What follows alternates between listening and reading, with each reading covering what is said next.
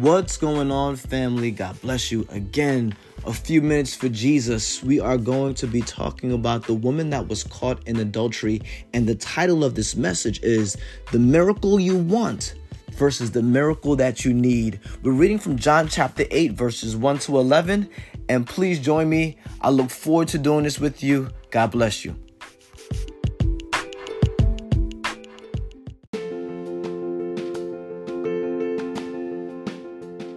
John chapter 8, we'll start from verse 2. And early in the morning, Jesus came again into the temple, and all the people were coming to him. And he sat down and began to teach them. And the scribes and the Pharisees brought a woman caught in adultery, and having set her in the midst, they said to him, Teacher, this woman has been caught in adultery in the very act. Now, in the law, Moses commanded us to stone such a woman. What do you say? And they were saying this, testing him in order that they might have grounds for accusing him. But Jesus stooped down and with his finger wrote in the ground. And when they persisted in asking him, he straightened up and said to him, said to them, He who is without sin among you, let him be the first to throw a stone at her. And again he stooped down and wrote on the ground. And when they heard it, they began one by one to go out, beginning with the older ones and he was left alone and the woman where she was in the midst. And straightening up, Jesus said to her, Woman, where are they? Did no one condemn you? And she said, No one, Lord. And Jesus says, Neither do I condemn you. Go your way. From now on, sin no more. Wow. What an incredible story we read here, um, I would like to consider this a miracle. I want to just propose to you why I would consider this a miracle. Sometimes in life, we go through situations and we want God to deliver us with some flashy miracle, some angel to come down, or money to fall from heaven, or, or something wild to happen. But I, I would like to propose to you that the miracle that we all need is the miracle of God's word over our lives. When God gives you direction on where you should go, what you should do, or in this case, on who you really are, that's the word that we need. The miracle we want versus the miracle that we need are two separate things. Sometimes we may, like, if I was this woman in this situation, I would want Jesus to say, Hey, Jesus, this is crazy. We got to get out of here. Arnold Schwarzenegger, Terminator, shoot them all, John Wick them, let's get out of here. But Jesus didn't do that. The miracle that she needed was God's word over her life. The Bible says that God's word is so powerful, it convicts, is sharper than any two edged sword. The Bible says that God's word it pushes back against the kingdom of darkness because we see that when Jesus was tempted, when he was fasting for 40 days, there was nothing special that he did besides repeating and reciting the word of God. God's word, it does produce miracles, but the miracle is the word over your life.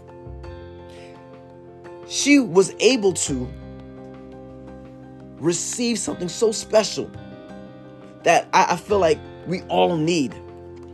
She was guilty. She was 100% guilty. I, I, I, I'm, I'm, I always find, try to find out. I'm very inquisitive in nature. Like I want to find out why, especially when it comes to like the human brain and how we act and how we think. I got to go back and find out why does this person act like that. What's going on? What was missing? What happened? What triggered it? When did they see this? Is, is this a part of their family trait? A part of their family dynamic? Is this what happened? Um, and and we see here that that she was caught in caught in adultery. I, I wonder if this was the first time. I wonder if they were setting her up. I wonder if she knew. Well, well maybe she did. I don't know.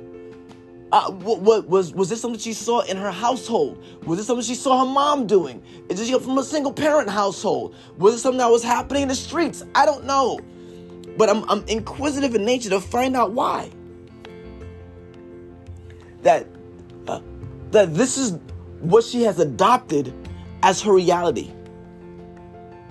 I don't know what her triggers were. I don't know what was going on.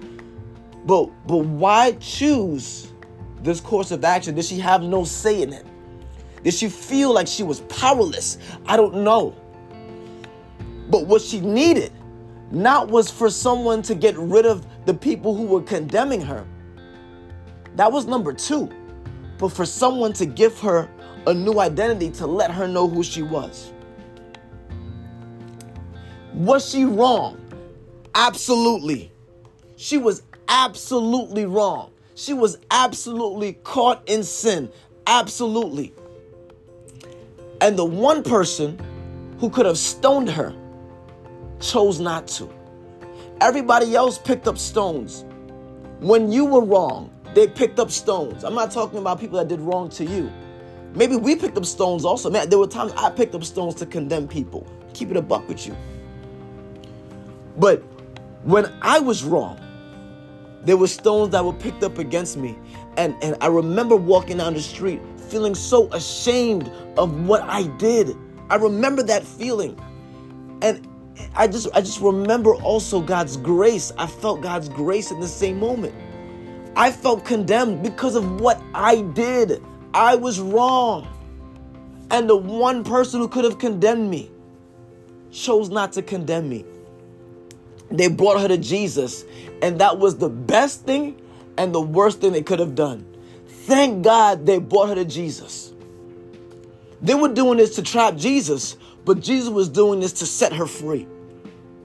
And after Jesus told them, All right, if you got no sin, cast the first stone. They all walked away. The older ones, because the older ones probably had more sin, to the younger ones, because they were more angry. And they all walked away. And Jesus says, No one here condemns you. Verse 10. Did no one condemn you? She says, No one condemns me, Lord. She was talking to God Himself. Not even God condemns you.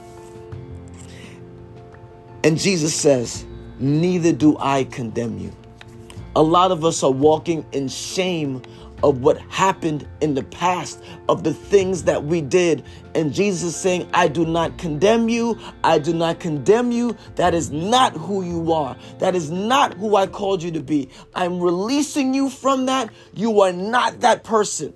I know that's how they want you to be. I know that's how they want you to react. I know that's how they want you to behave, but you are not that. You don't have to drink that. You don't have to smoke that. You don't have to put your mouth there. You don't have to be with that person. God is saying that you are no longer that person. Saying, I don't condemn you. Sometimes divorce happens. God hates divorce. But he realizes it's a reality. God hates divorce but do not let the divorce define you. I wonder what were the things in this woman's life that defined her to make her believe this is who she was. I wonder what condemning spirits was inside of her saying, You ain't no good. You ain't nothing. What were those voices inside of her? I wonder if the condemnation not only came from the outside, but also came from the inside. And Jesus is giving her a new identity. The best miracle you could get is the miracle of a new identity of God letting you know who you are. He says, Neither do I condemn you. But we can't stop there because after the condemnation, he also lets her know don't go back to what you were doing. I know you're receiving grace right now. I know you're getting away from condemnation, and I'm releasing you from it. But don't go back and sin anymore. Man, I thank God for his grace. I thank God that he was so patient, not only with this woman who was caught in adultery, this individual, but Jesus was also patient with the people who wanted to stone her. What? He could have condemned them. And he gives them an opportunity to reflect. They received a miracle as well. They chose to walk away from it. This woman stayed right there and she received a new identity from Jesus. You are no longer that woman caught in adultery. You are now my daughter. Family, God's word over our lives is the most powerful thing. I know you want God to do something for you. I know you want God to change them. I know you want God to change your circumstance. But God is looking at you and pointing you right in your chest. He's straightening up and looking you in the eye. He wants to change your heart. He wants to change you. Family, God bless you. A few minutes for Jesus. I look forward to the next one.